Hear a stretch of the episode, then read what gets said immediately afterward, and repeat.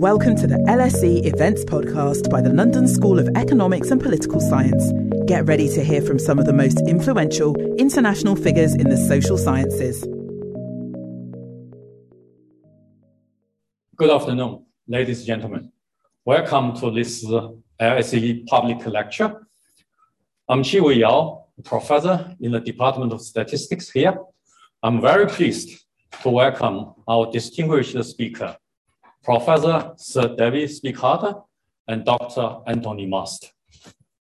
We have audience in this room as well as perhaps more online. May I remind everybody the session is recorded. The recording will be available publicly shortly after the event. Before I introduce our speaker, let me say one or two words about the agenda today. First, as usual, we will have a presentation from our speakers for about 45 minutes. No, less, okay. Followed by open Q&A for audience, both in person and online, for about 10 minutes. This will formally conclude the session, but we do have one item, which is after the event. You probably have noticed I carefully placed 10 copies or 9 over there, the book over there. Because of the pandemics, we cannot have usual sign and sell event after the talk. I remember 5 years ago, I was talking to David. Maybe 5 years ago, when his book, The Art of Statistics, published, he did a similar talk in the same forum. After talk, the queue for sign and sell is very long, yeah? So that book, The Art of Statistics, became one of the best-selling items in the Penguin series. I think probably it's the only statistic book made to the best-selling series. For the main agenda today, it's related to something which is very close to all of us. Since the early 2000s, we have all experienced or suffered from this dreadful COVID pandemics. Being in this information age, we thought we are very well informed on what's going on because the data in big quantity on various forms published by various agency, institution, or some enthusiastic individual keep pulling on us every day. Even for a statistician like me, myself, it's really difficult to keep a clear head above those bigger data sea. Ladies and gentlemen, we are very fortunate today have the best people, I say this with confidence, the best people to help us make sense from data out of these senseless disasters. Professor Spiegelhalter is a fellow of Royal Society, former president of Royal Statistical Society, the chair of Winton Center for Risk and Evidence Communication at Cambridge. He has stood out during the pandemic as a calm voice, authority for using the data, together with Dr. Anthony Masters, the statistical ambassador from the Royal Statistical Society. Yes, I didn't make mistake. His official title is statistical ambassador. They have made a tremendous contribution and service to the society by analyzing data in the most relevant statistic way, interpret the results comprehensively to the general public, and even educate government, hold the government to account. For example, they just finish a talk to the MP this afternoon. Yeah. Without further ado, let's welcome David and Anthony to present their talk, COVID by Numbers.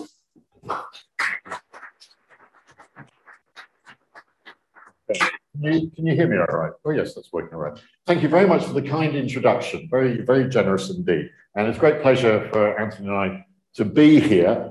Just a bit of background that I started working with Anthony through the Royal Statistical Society, and because he had volunteered as an RSS ambassador to help put together some FAQs on the RSS website about you know, what is the R number and stuff like that. And then I got asked to do an article in the Observer, and I did one, and then thought, oh God, I can't keep on doing this. So I asked Anthony to help me, and we ended up doing 50 articles last year in the Observer every Sunday. It's quite a challenge, 350 words. You try to explain, you know, complex Bayesian arguments in 350 words with no pictures and no maths and really no numbers. Anyway, we struggled with that, and it was good. And then because we were getting on so well and these articles were going so well, we negotiated this book with Penguin as part of their Pelican series, a sort of teach yourself series that I grew up with, these blueback books, and that's what this ended.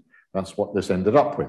Okay, so that's the background. And the idea of the book is that, and we'll plug it around the book, but we'll take questions about anything to do with the stats of the pandemic. I think we're very happy to do that. Is that, you know, as it says up there, it's supposed to be readable. It's in this sort of autodidact tradition of Pelican that I grew up with. It is mainly about the UK, and then even then, mainly England and Wales using the ONS data. Again, it was a challenge. You know, I don't know if you tried, you know, many of you might have tried writing sort of about fairly technical matters to a non-technical audience. At least we had graphs in this one. I mean, there's lots of graphs. This is our main, but no maths, but lots of graphs. And as you find, there's enough, as we'll get on to, some of the main statistical problems of COVID are not to do with complex statistical modeling and technical ideas. They're basically to do with, well, what do you actually mean by a COVID death? You know, what do you mean by these things? It's just actually working. What are you talking about is a huge element of this, as will be clear. And we ended up with about, just as we ended up writing 50 chapters without much overlap, I think we ended up with 26 chapters in the 50 articles. The 26 chapters, basically quite short, on all these different aspects of COVID. But we should emphasize it's not a critique of government policy, and it can't be in depth. And we do keep away from the sort of blame and speculation that the media coverage of COVID has focused on. I mean, I've done a lot of COVID media, and you know that they're going to ask you, unless you try to stop them, well, you know, what do you think should be done? Or what do you think was wrong? What mistakes have been made? And what's going to happen in 6 months' time? I haven't got a clue, absolutely no idea. I'm not going to start blaming anybody. So we try to take that regard as something that many statisticians during this pandemic have, I think on the whole, pretty well universally, stood back from this taking sides on what should be done. And I'm really proud of that as a sort of professional approach that we've been dedicated to try to explain what's going on without saying what should be done. So the structure of the book, you realize, good, once you start thinking about it, you know, every aspect of COVID is numerical and statistical. Everything is numbers, from, you know, the virus, how big it is, and then how fast it spreads, to diagnoses and cases, and then you've got whole testing business. What is a case? You know, a CT number and all this sort of stuff. Then you've got, do people get ill? And how ill do they get? And how many get in intensive care? And then deaths. And there's a huge amount on deaths that we know about. What is a COVID death? What are access deaths? And so on. And then that is only just starting with the, you know, the thing that people ask, well, what's the effects of masks? What's the effects of lockdown? What's the, everyone's obsessed with the effects of different interventions. And how people reacted to it. And then we get on to vaccines, you know, effectiveness, side effects, blah, blah, blah. And then we get on to looking forward, epidemic modeling, and so on. So, you know, it's just a staggering range of statistical ideas. And it is used, you know, all our sort of background. For dealing with COVID, you end up using every single sort of statistical tool that you've ever done through simple use of the Bayes' theorem, complex modeling, adjustment, of course, logistic regressions, Cox analysis, vaccine efficacy. Everything is being used behind the scenes, even if we don't talk about it much. Okay, I'd just like to, before I pass over to Anthony, just like to talk a bit about sort of the daily dashboard. I mean, to be honest, the daily dashboard is stopping being so interesting now. Increasingly, the number of positive tests is going to bear less, you know, not a great relationship to what's really going on in the population, because especially when people start having to pay for them, you know, already, you know, by looking at positive tests, you're looking at the people who choose to get tested, and that's it. And we know that, as a rough rule of thumb in the past, if you doubled the number of positive tests, you roughly got the actual number of infections. It wasn't bad, which we know because of the COVID infection survey run by the ONS. But this is London since last autumn, rumbling along fairly quietly. And then Omicron comes along in London much earlier than elsewhere, absolutely hit. There's a staggering increase up here, sort of doubling every couple of days, for a fairly brief period. And then being, over high, and then dropping down. And well, now actually we're becoming, as I said, less and less sure what's actually going on.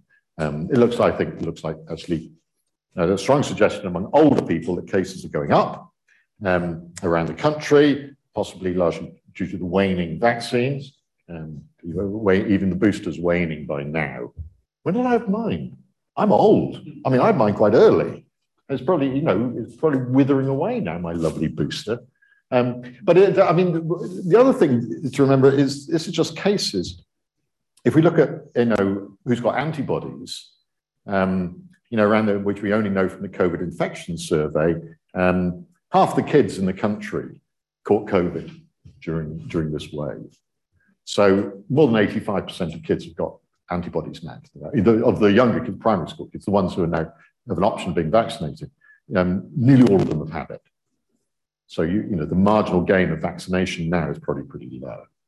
Okay, so if we look at deaths, again, this is this definition of deaths that you get on the daily dashboard. Again, we're not hearing these numbers every day, partly because Ukraine has pushed COVID out of the front page, also because, actually, how interesting is this anymore? Also because this is an increasingly unreliable indicator of people dying from COVID. This again is deaths within 28 days of a registered positive test. So you've got to have registered it, which increasingly people won't be doing, and including recorded reinfections. And it also includes, of course, people who die of something else within 28 days of a test. Normally that wasn't a very big effect. But increasingly, it's about 30% now we have to take. Yeah, around about, only about 70% of these are people who actually die, will end up having COVID on their death certificate. And an even smaller proportion will have it on COVID, because only 2/3 now, we'll come on to this, of COVID deaths on the death certificate are registered as being caused by COVID. Otherwise, just a contributory factor. So actually, you've got to halve this roughly to get deaths caused by COVID.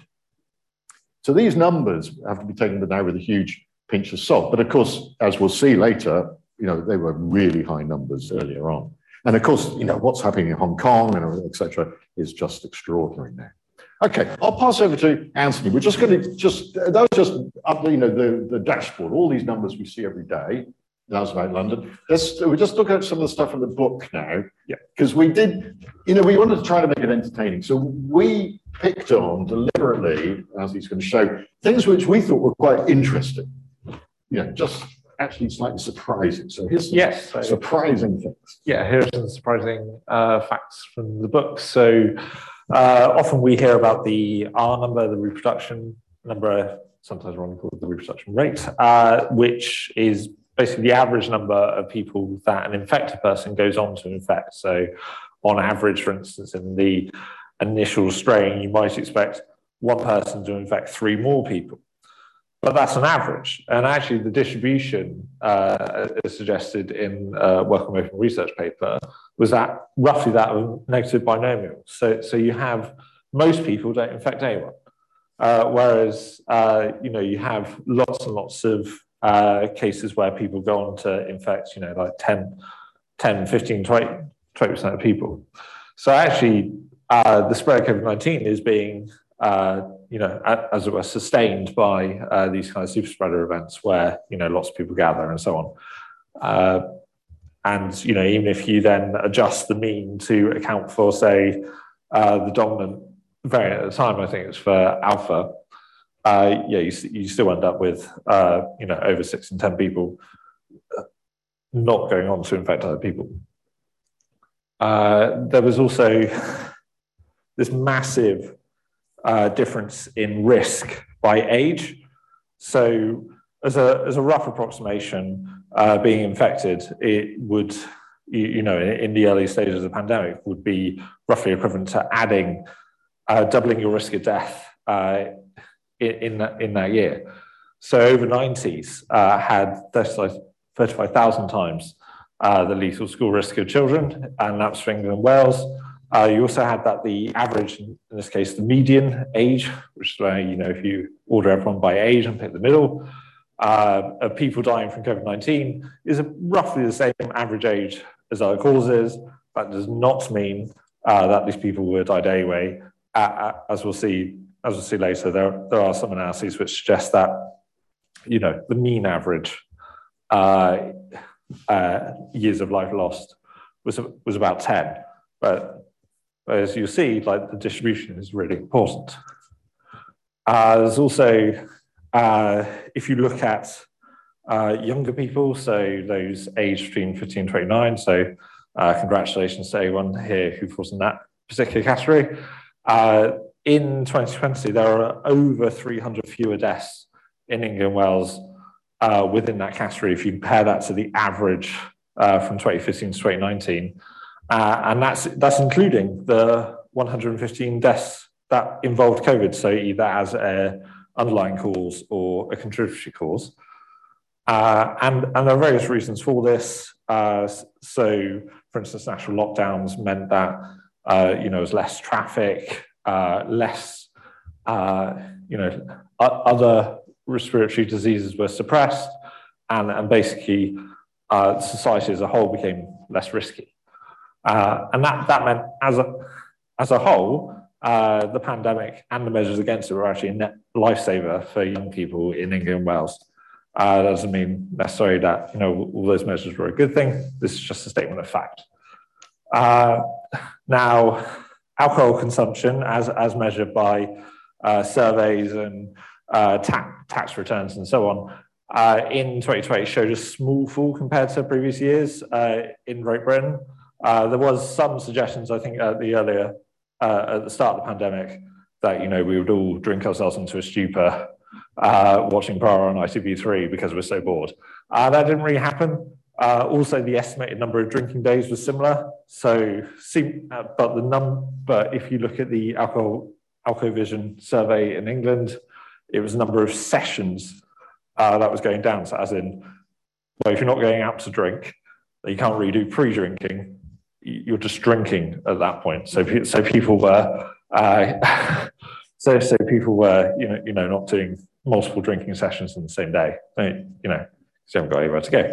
Viruses take indirect flights. What we use, this is based on looking at sort of, as it were, the full genomic sequencing of the virus and going, okay, well, that version of the virus that's very similar to that one. So we think actually that person probably infected that person based on the specimen dates, and then looking at you know, cases that had non-wound transmission. So these are kind of like seeding events within the United Kingdom. And what you see actually is, of those that were recorded, most of these came from Spain, France, Italy. You can see actually, you know, quite a large spike from Spain near the time of the Liverpool Atletico Madrid match. So there's possibly a lot of importation events relating to that football match. And to add insult to injury, Liverpool lost. So there is the huge collapse in international travel. What's surprising here is just the sheer scale of it, very unfortunately being slightly hidden at the bottom by that marker, but you can see actually, you know, there were around maybe 9 million or so visits abroad by people living in the UK. You know, that's, you know, that very sharply fell. There was just a collapse as the pandemic came round. You know, countries lock themselves down. You know, just the collapse of tourism. And as I mentioned earlier, there was social distancing and the other measures. They dampen the spread of SARS-CoV-2, but, you know, nearly wipe out other other respiratory diseases. So if you look at, for instance, flu, so you can see that, you know, the sheer scale. Firstly, thing to note, this is for the latest winter in England. You can see that the COVID line is just, you know, blows pretty much flew outside the water. There isn't a replacement effect here. You know, this is just one disease being massive. But you can also see the sort of continued suppression of influenza. And yeah, you know, to the point where I think we're having trouble drawing this for last winter in the book, because people were, you know, people looking at the line and thinking it's the axis. You know, is near zero for influenza. You can see also that, again, it's very much near zero for hospitalizations with influenza as well. You know, again, being completely outscaled by COVID-19. And should I pass on to you for mental health? I'll do mental health, right. Yeah. Yeah, I mean, it's run just about the things that Anthony was showing. There's a couple of good statistical points there. The first one, which runs through a lot of this, is the, as you know, statisticians get accused of being obsessed with averages, the enormous limitations of averages, which we're going to see even more. The fact that, you know, talking about the average number of people infected, where almost nobody infects the actual average number of people, either a lot less or a lot more. The average, you know, risk of COVID, death rate from COVID, which varies so unbelievably hugely according to people's age. So again, the average is almost a pointless figure to quote. Average amount of alcohol is roughly the same, but it also looks like the variation increased. So actually, the people who didn't drink much stopped drinking, and the people who drank more drank even more, which actually increased the, looks like it's increased the overall harm from alcohol, because the high drinkers drank even more. So the average could stay the same in terms of consumption. The actual harm could increase because the spread increases. So this, I mean, we know as statisticians that the spread is unbelievably important, the variability. And so, but this has brought it home to me so strongly again and again, the enormous limitations of average. And this is, I suppose, another example, because this is just average mental health of the population. ONS asks people each week, tens of thousands of people, how satisfied are you with your life nowadays? And the dash line is February 2020. So throughout the whole period, we've got less satisfied. How happy are you? Your happiness took a big hit in last winter after Christmas was buggered up and everyone was stuck at home. And in January, that was really rock bottom. And also the very start of the pandemic. But happiness isn't too bad. This is not overall how anxious did you feel? Anxiety, you know, still well ahead of normal levels, of baseline levels. You know, these figures of high and anxiety at the beginning, very high indeed. And so, you know, we're seeing here, and again, you know, huge variation around these figures. Some people are still terrified of COVID, I think, and staying at home and not wanting to go out. Others are much bolder. But on average, we know the anxiety in the population has increased. And this means, a measure like this, this means a huge, much more pressure on mental health services that's going to be by that increase in average. Now this one, I mean, this is a graph that comes out every week, so Anthony's redrawn it, from ONS. And you know, there's so much story in here, it's untrue. Because this is basically the number of deaths registered in England and Wales each week. There's dips because this is registration, so on bank holidays, the office is closed and you can't register. So that's purely an artifact. The blue are deaths without COVID on the death certificate. The red are deaths with COVID on the death certificate. Now, that could mean as the underlying cause, and in most of this period, that's about 90%. So nearly all of these are COVID, are caused by COVID. A bit different now, but in, as I mentioned, but then. Now, so this is the first wave. It was, the year, black is 2015 to 2019 average. So the year started off quite well, actually. But look, then it absolutely hit us then. Massive, double the normal death rate, numbers of deaths. Normally, it's about 1,500 a week in the country, in England and Wales. No, 1,500 a day. Normally, it's 10,000 a week, and there were 20,000 a week at this time. But look at that chunk. It's that blue chunk is interesting. Excess non-COVID deaths. These were COVID deaths. So these were old people. These were people in care homes who, you know, special dispensation was given that they did not have to have been seen by a doctor over the last couple of weeks. They could fill in the death certificate without seeing the patient, and many did not, because especially with older people, the symptoms of COVID are not generally as representative as others, and they didn't want to put COVID on the death certificate. But these were COVID deaths, so we're even counting our COVID deaths as an undercount of how many COVID deaths there were. Then a completely different picture in the second wave, a huge deficit in non-COVID deaths, far fewer non-COVID deaths. We've already seen one reason why, no flu at all. Normally, we would have 10 to 20,000 deaths from flu in each winter. None. I mean, really, just like it's been eliminated for 2 years now. What that means for next winter is, you know, could be very concerning indeed, because we've lost 2 years' worth of immunity to flu. No flu. Also, some what's called mortality displacement. Some of the people who would have died here died here. The deaths were brought forward by 8 months. Also, that's known by this awful term, harvesting, which is, you know, Google it. It's an official term, but one we tend to try not to use, but you might hear that term. Mortality displacement, deaths move forward. And then you can see here, obvious mortality displacement here. This deficit of deaths here are people whose deaths have been brought forward by a few months. Absolutely, just as you would see after a heat wave or a cold winter. So you see a dip, you see a lump there, then the dip due to the mortality displacement. What's going on here? Now, we're below average. This is a bit controversial because they changed the baseline.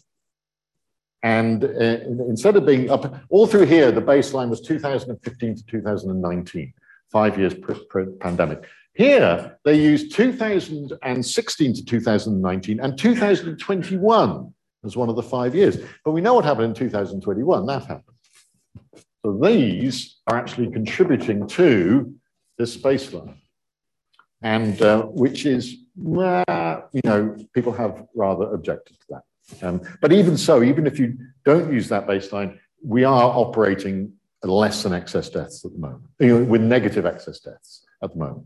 So it's, you know, and in respiratory disease, deaths from respiratory diseases of all kinds, including COVID, are lower than they were in 2015, 2018, 2019. So it's actually safer for people now than it pre-pandemic. If you suffer from a respiratory illness, if you're vulnerable to respiratory illnesses, it's safer now than it was during the pre-pandemic. Don't get that message very much. Okay, so this is something, again, which I personally felt has not received enough attention, even though some of us have been banging on about it for 2 years. Where do people die? And it's this top corner here. Look at that, deaths at home. This is excess deaths. Deaths at home have been running at 1/3, 1,000 a week extra, which is 1/3 extra than normal throughout the entire pandemic. These aren't COVID deaths, and there's no sign of it changing whatsoever. There's been a systematic shift in where people are dying. People aren't going to hospital or to die because they don't want to, because they're not being sent, or whatever. Now, the interesting thing, as I said here, is that stats can't tell you whether this is a good or a bad thing. You know, it looks like these not extra deaths. That, you know, this is just largely where people are dying. Could be a good thing if there is good end-of-life care being, you know, at home. We don't know. So that, I think that's, again, a systematic effect of the pandemic. Okay, and just a final one on mortality. People have said, or did say, oh, you know, COVID, it's in the big run of things, it's not so important. Why have we made all this fuss? It's not that big in the big run of things. Actually, it is quite big. I mean, this is just the crudest, this is just counting the bodies. How many people have died each year since 1900 in England and Wales? And this is 2020, and that's 1918. The war years, this is only deaths in domestic deaths, so deaths in service don't count. So the army aren't, the services aren't in there. But, you know, this is, it's been the highest year since 1918. Now, of course, things have changed since 1918, in particular the size of the population has changed. And if we look at this number, which adjusts for the population size, which has been, the mortality rate has been dropping just as a rate per 100,000. And then you saw this big spike in 2020, which was about 20 years, which brought us back to a general mortality rate from about 20 years previously.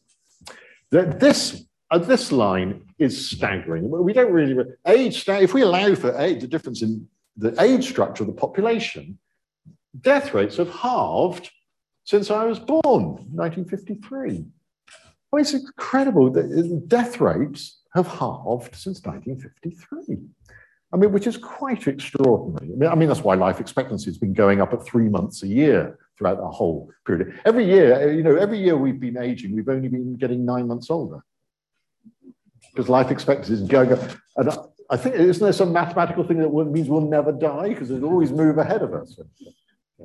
So, yeah, so that we've only been aging 9 months each year, which is very nice, except then suddenly this big spike. But that only took us back about 10 years, 10, 13 years. So the death rate in 2020, but that enormous spike, when you allow for age, it was only that was what the death rate was 10, 15 years ago. So in the grand run of things, 2020, it's a spike, but it doesn't stand out in the whole of history. But it's certainly huge compared to what it would have been otherwise, what you'd normally expect. So context and comparison is absolutely vital. Just saying, "Ooh, you know, so many 50,000 people have died from COVID," sounds terrible. We have to be able to think of it in context. But this shows actually it was terrible. This is really was a retrograde step. So I'm going to pass over to Anthony. Should I do? I'll do this one, the death one. Yeah. Oh no, I'll do the next two. Yeah. Yeah, I'll do the next two. Okay. So this dates. I mean, I don't know if you remember this because it went a bit out of fashion. But September 2020. There was a big accusation that it was a case demic. There were lots of cases, and this was just because these were false positive tests, or and these wasn't really a virus. No, that was no. As the winter went on, it was shown to be completely wrong. There's a big accusation, especially during the summer, and that was the summer of Eat Out to Help Out, that all these positive tests were false positives. Well, you know, mathematically, there's something in it. And so, you know, it's a Bayes' theorem argument that if you look at the people who test positive, the proportion of those that really are positive depends on the base rate, how many people, how much virus there is in the community. So if there's not much virus around, that the proportion of positive tests that are false positives will be very high if there's not much virus around. So it's picking up, of the people it's picking up, more of them will be false positive. That's not the case once there's quite a lot of virus going around. It all flips, where false negatives start becoming important. So the point is that, well, this went on and on and on, arguments backwards and forwards. But the clinching argument, I think, was when ONS with their survey, COVID infection survey, when they just measure everybody, when at the absolute rock bottom of the virus during August 2000, in the first year, very little around indeed, they did 208,000 PCR swabs and only got 159 positive tests. Now, even if those had all been false positives, it's quite possible they were. Yeah, they might not have had any at all. It would still mean that the specificity, or you know, the false positive rate was only 0.08%, you know, a really tiny figure. So 99.9%. So only 1 in 1,000 people who were truly negative were testing positive. So that puts an upper bound on it. So we know that the specificity would be more than that. So those sorts of, in a way, natural experiments, just testing in, only by doing a survey could you ever find that out. And that gives us confidence that, in fact, when there's more virus around, that these are not all false positives. Okay, and just to finally do, oh God, how many times in the last 2 years have we spent talking about deaths with or from COVID? But it's important, actually, that's not good language, the deaths with COVID. There are 3 different types of COVID that you could have COVID deaths. If you think of deaths on the death certificate, there's COVID, where someone has got COVID and it's gone down as the underlying cause, actually caused the death, maybe through a chain of other things, and that's death from COVID. Then you've got where COVID is on the death certificate, but as a contributory factor. It's not the main, on the main cause, but it may have speeded along. It didn't help, it contributed. And that would be a death, you might call it, involving COVID. But the real deaths with COVID are the ones where it's not even on the death certificate. And now there's a lot of those where people had COVID, they got an infection, and then they died of something else. And the COVID really wasn't involved in any, I mean, the obvious one is the being run over by a bus, but even with other things where COVID just wasn't anything to do with it. And that used to be quite rare, but now is a lot more common that, as I said, these deaths within 28 days of a positive test, it never appears, never appears on the death certificate. 30% of those never even appear on the death certificate. So there's three levels. You can die with COVID, and then there's three different categories you can be put in. So no wonder it all gets complicated. But crucially, of the deaths that get on the death certificate, for most of the time, nearly all of them, 9 in 10 of them, have been with COVID as the underlying cause. Hi. I'm interrupting this event to tell you about another awesome LSE podcast that we think you'd enjoy. LSE IQ asks social scientists and other experts to answer one intelligent question, like, why do people believe in conspiracy theories? Or, can we afford the super rich? Come check us out. Just search for LSE IQ wherever you get your podcasts. Now, back to the event. And the last one on these is... Yeah, you would hear as a constant drumbeat, oh, well, COVID is just the rebrand of flu. With the suggestion that, it's actually no more lethal. That's untrue. So risks with influenza and COVID-19 vary hugely according to age. If you look at rich countries before the vaccine, modelling by Imperial College London suggested that the infection fatality rate for those countries would be, on average, 1.1%. That places it well above seasonal influenza. You also have, as we were saying, you can stratify that by age, and you find out actually the gap, as it were, is particularly large for older, more at-risk age groups. And that analysis was done, I think, in October 2020. Things somewhat changed since then. So you now have vaccines. There's a lot more survived infections. And there's also change in the virus as well, such as the Omicron variant. But COVID is more lethal than the flu. So just to finish off, I think we should think about what statistics mean when you hear them in the media. There are different types of statistics. It may come as a count from some administrative system.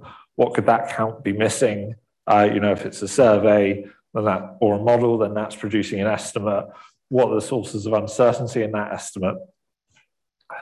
Then you also have to think about distribution. Quite often we're presented with averages, when actually the distribution underlying that average is particularly important. And as you say, for instance, with alcohol consumption, the average may stay the same, but if your light drinkers are becoming teetotalers and your heavy drinkers are becoming even heavier, then the amount of harm from alcohol can increase, even if the average alcohol consumption stays the same.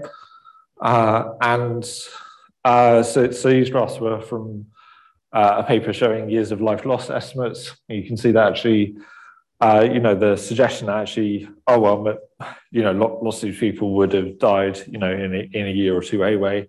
You can actually see there is quite a lot of people estimated to be in that category, but it's also a very long tail. And children do die of COVID-19 and, of course, lose huge amounts of potential life. And so what you see is when you take the average as the mean, then you get an average of about 10, whereas if you were more interested in perhaps the mode, then it would be more like 0 or 1, and then the median would probably be around 4 or 5. But you can see different types of averages, can lead you to perhaps different conclusions, so always think about the distribution. And also, as I was alluding to earlier, thinking about the uncertainty. So in statistics, there's uncertainty over the past, the present, and the future. In, for instance, these scenario models, There are a huge number of unknown factors, and perhaps if modelers were trying to truly account for the entire spread of different factors, then you probably just end up with massive fan graphs that go from basically nothing to total catastrophe, to which policymakers would probably respond with, well, what good is that? So remember that these scenarios like examine particular assumptions, and sometimes those can be pessimistic, sometimes those can be optimistic, but you got to think about presenting the uncertainty and so on in these figures. And I think that's it. Any questions? Now we open the question to follow. Yes.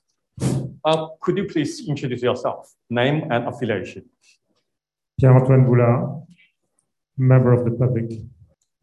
Thank you very much. I have a question, I have many questions, but one of them would be, as statisticians, do you think the COVID, the pandemic, has improved the knowledge of public influencers, maybe politicians and media, and the public comprehension of what simple numbers mean and how they should live their life according to them? Thank you. Well, okay, I'll have a good answering that as long as I can ask you what you think as well. That's such a good question. I'm not sure what Anthony thinks. We get asked this quite a lot. I think the media have improved. I think the standard of data journalism has been good. I think the right across the mainstream media, the stuff in the Daily Mail has been a lot of graphs, and they've been quite thoughtful sometimes of what they've done. So I think the media have made a good job of it on the whole. It's difficult to know whether the public, what their response has been. There's certainly been an appetite for numbers, I think, in terms of the interest that our articles have got, people listening to more or less, and the demand of the audiences for the briefings, the comment, and of course, I use Twitter all the time, but it's not, of course, that's not a representative judgment. But so I think there has been an appetite for numbers. Now, in terms of the actual understanding, that's difficult to know. Our talk has just shown me, it just banged home some really basic statistical messages about what are you actually talking about? What are you counting? What do these things mean? About the importance of variability and the importance of uncertainty. That's what everything has been on there. I kind of hope some of that might have got through, that numbers are not just facts that tell you exactly what's going on, and certainly not tell you what to do. That element of judgment, of care, of interpretation, I kind of hope that's got through without people just saying, oh, well, I don't believe any of these, without that, because it'd be disastrous if you just had a complete cynicism. But I think that people have realized the absolute importance of the number. We do have to understand what's going on, but that you need to be pretty cautious about what you're told. Do you think is that? Yeah, I think so. It's important to stress that knowing what the risk is doesn't necessarily tell you what to do with that. You have to, you obviously have to make your own judgments. Like different people will be in different circumstances. So, for instance, if you were, working in quite a uncertain job with low hours, then your propensity to go, oh, well, I can afford to take the day off work because I've got a positive test, may be somewhat different to an office worker, say. Yeah, I think, I always say, the numbers don't speak for themselves. We have to interpret them. Do you think things have got better, or do you think, have you got any optimism about the public understanding of stats? I was concerned, you mentioned change of baseline. I was concerned by the fact that we also started, and we, including the politicians, started counting different things. If you think about it, at the beginning would be death, then hospitalization, then all of a sudden cases for some obvious reasons, because everything else was going the right way, but cases weren't. When the case indicator became completely meaningless with Omicron, then we went back to hospitalizations. Now, had we looked at hospitalizations throughout, with the distinctions that were made in the last period about what are actually people hospitalized for, then I think the communication and the response from the public would have been very, very different. I mean, that's a good point. And that once cases stopped being so, people did look at the hospitalization with a lot more sophistication. The fact that half the people in hospital now with COVID, they're not in hospital because of COVID. They either were found to have it much later or caught it in hospital. It's the other very large proportion as well. Those numbers were always available if you looked carefully, but they weren't promoted very much. It's absolutely right. It's very difficult to predict what's going to happen. I mean, I kind of hope that there will be more, people will pay more attention to the numbers in the future, but there may be a bit, I kind of think a bit of skepticism is quite reasonable, not cynicism, but a bit of skepticism is not such a bad thing. Yeah. Okay, a gentleman over there. Thank you. My name is Joshua Loftus. I'm an assistant professor here at LSE. You might be able to hear from my voice that I'm not from the UK. So I lived during the first year of the pandemic in the States, and then since moved here, and I've been really struck by the difference in the quality of data available because of the ONS survey. And I think as a statistician, that random survey is really like an informational treasure that the whole world can learn from. And so I wonder, do you agree that the random sampling really is like a extremely important treasure, and should other countries learn from the example of the UK and the ONS? I've just been talking to the chief statistician of the country, Sir Ian Diamond, who's just been hosting a delegation from the US to find out all about this survey.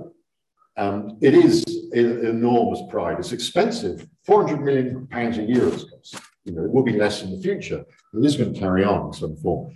Very expensive. But they set it up in April 2020 very rapidly because there was this complete infrastructure already set up that it could be just put on top of. In a week, they had it going once they had the guaranteed funding to do it. And it has been extraordinary. There's not the only difference with the US, though, in terms of the data, in that, you know, basically the US dashboard had to be put together by volunteers. You know, there wasn't that, because of the different states all doing different things, there wasn't somebody bringing all this together. So we've been very fortunate, not just the ONS, but the Public Health England and UK HSA dashboard, which now is going to be, I think, lowering its profile, but was an extraordinary achievement as well. And we got 4 countries all doing different things, which had to be put together. So I think that the UK has got quite a lot to be proud of in terms of its 8 institutions. It's not perfect in any way at all, but how it's handled the data and how it's communicated the data. I think there is stuff for others to learn. I mean, I'm not saying our stuff is perfect, but it's been pretty good. And it's been got out there. The dashboard has got an API where you can download the data, people writing their own graphics. And the people I follow or influenced by are independent researchers on Twitter who are just getting all the data and doing their own analyses and putting their stuff up there. And those are the ones I follow and learn from, the independent analysts. Yeah. But this suggests, at least in the earlier stage, we didn't make a good use of data. Well, the data wasn't there till I did, because they weren't testing anybody. As you said, the COVID death certificates were not very reliable, and everything was being delayed. And so the data was very poor to start with. People were struggling to make any sense of it. That was when, at that early stage of the pandemic, that's where the case data is particularly valuable, the testing. And nobody was testing with no idea what was going on, absolutely operating in the dark. So only later, when that slide that Anthony put up showing, you know, in late February, early March, there's vast numbers there were 1,000 separate outbreaks in this country from people coming back from France, Italy, and Spain. So the pandemic erupted almost simultaneously right across the country. terrifying to see it as an animation, which is totally different from other countries where it was a strong focus in some areas. Here, just because everyone goes on holiday here, comes back, breathes over everybody, whoop, off it went. The whole country caught it at the same time. Should we check in? Online question, please. Okay, but can you hear me? Anyone? No. Sorry. Turn your microphone, please. Mm. Is that better? Yes. Yes. Yes. Okay, yes, a very large online audience and a lot of questions for them. Just to start with one, who is the best place to give the final tally of deaths from COVID-19? Oh, I think Anthony could answer that. Well, the best place to get them? I would say statistical officers. Like most likely in the future, we're going to look at deaths where COVID-19 was an underlying cause rather than those deaths where it's a contributory cause. But yes, in even for that figure, that may be an underestimate in some countries, depending on the propensity for doctors to put it on the death certificate, like particularly early in the pandemic, but the figures published by health departments and public health agencies, if you're doing an international comparison, they all depend on different, you have different tests, testing assays, you have different testing eligibility, different amounts of testing, and then that all then affects the death measures, which often depend on people having a positive test, and you have some countries only counting those in hospitals, some count, some counting deaths at home, some some including also suspected deaths where there isn't a positive test as well. As I recall, there was a lot of head scratching early on in the pandemic about how badly Belgium was doing, but if you went onto the Sciensano website, you would find that they were also including suspected deaths, unlike many of the other countries that people were comparing them to. So I would say stats officers, with the proviso that it may be an underestimate due to a kind of underreporting early on. Yeah, I mean, I think in the future there'll be two metrics. One, which is deaths from COVID, which will be underlying cause, and the other will be deaths from the pandemic and measures against it, which would take into account of eliminating flu and things like that. So, and that would be the excess death calculation. And they're both interesting. They're different, and they need both, I think. But the excess ones also takes into account, allows for different registration systems. Yeah. So that's really just a terrible phrase. You're counting the body. You could just count the deaths and then compare with what you would have expected. Perhaps one more question from Alma. Yes, it's many. Another question, this talk illuminated the position on COVID and deaths very helpfully. What about morbidity, about mortality? Have there been studies of survivors in COVID and long COVID? There are starting to now be quite a few studies on long COVID. So just to explain to people in the audience, that's basically when people suffer. It's a post-infection syndrome, essentially. So people suffer continuing symptoms despite having nominally recovered from the virus. And there are numerous analyses now on how prevalent that is, and it's trying to see if, like, for instance, there's a biomarker or something like that you could test for, relying on people, saying that, oh yeah, I'm continuing to suffer this, and I don't think it's for any other reason.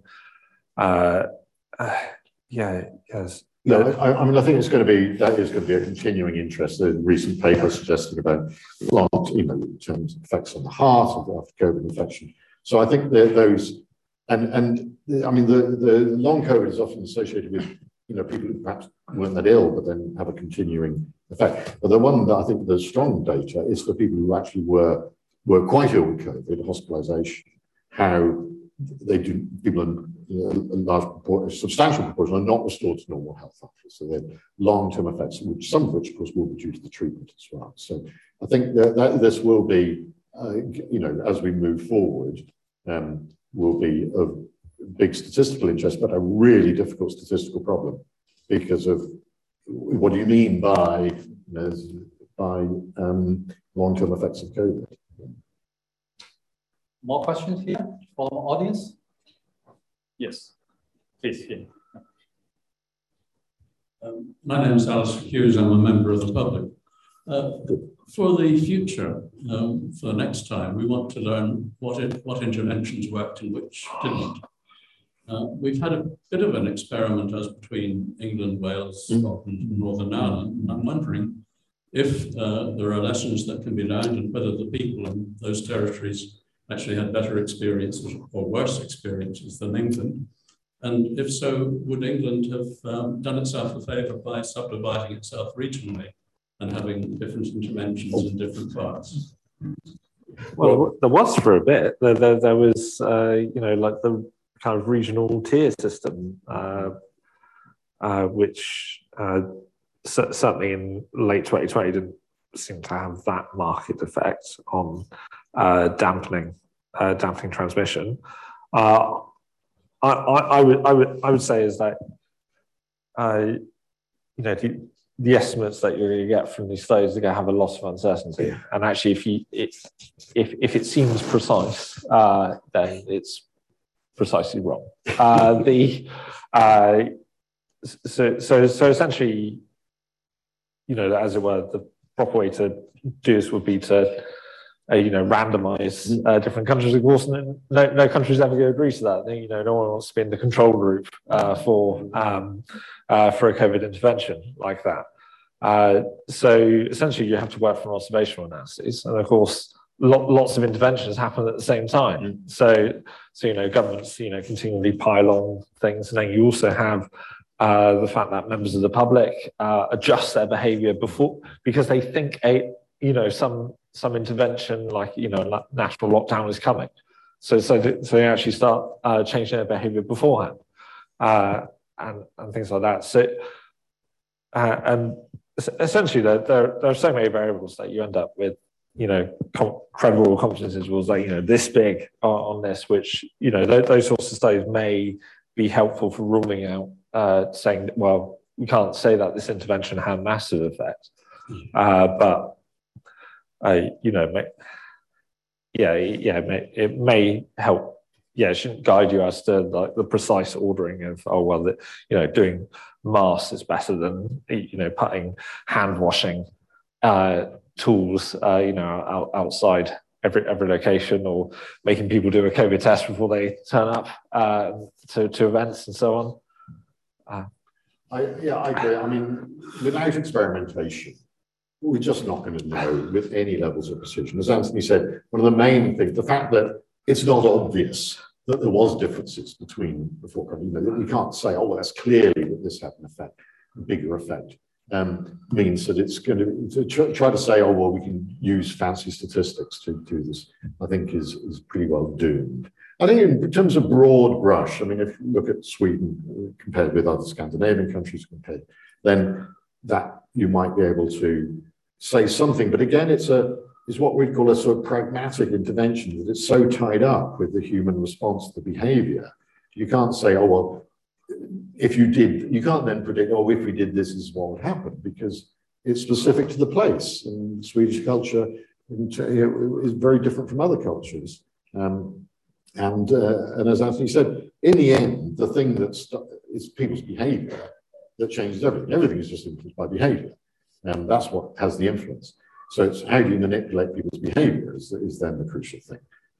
I think that's a very difficult issue to explore without doing some real experiments. None of those have been done.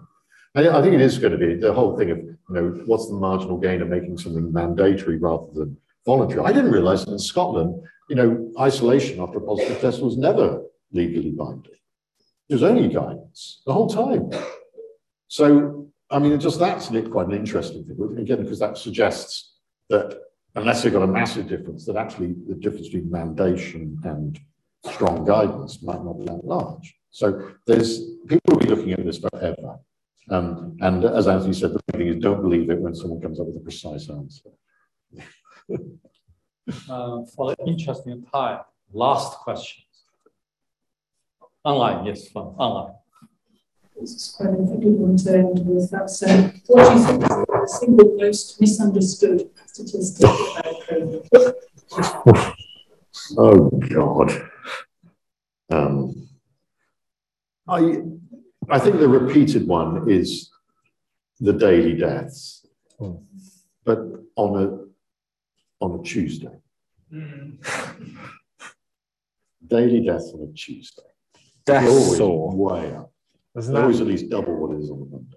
Yeah, yeah. The Evening Standard, for instance, has used the headline "deaths" or like at least 4 times. Yeah. When it's the reported figure. So basically, there's a reporting cycle because fewer people are in hospital, say, to notify the system that they have of these deaths. Then you get a catch up on, administrators come back in on the Monday, which then gets published on the Tuesday. So at 4 p.m. on a Tuesday, deaths rising, and so on. Yeah. And this is people comparing it to the previous Monday. Well, of course, that would relate to administrator levels on the Sunday. And fewer people work weekends. So it's just a very clear reporting cycle, and it still happens. It's still going on. You just can't. Oh God, deaths all. I bet the Evening Standard. Maybe it stops saying deaths. So I think probably that's a good point to end our formal session. We still have lots of things to learn. Let's thank the speaker for the fascinating. Thank you for listening. You can subscribe to the LSE Events podcast on your favourite podcast app and help other listeners discover us by leaving a review. Visit lse.ac.uk/events to find out what's on next. We hope you join us at another LSE event soon.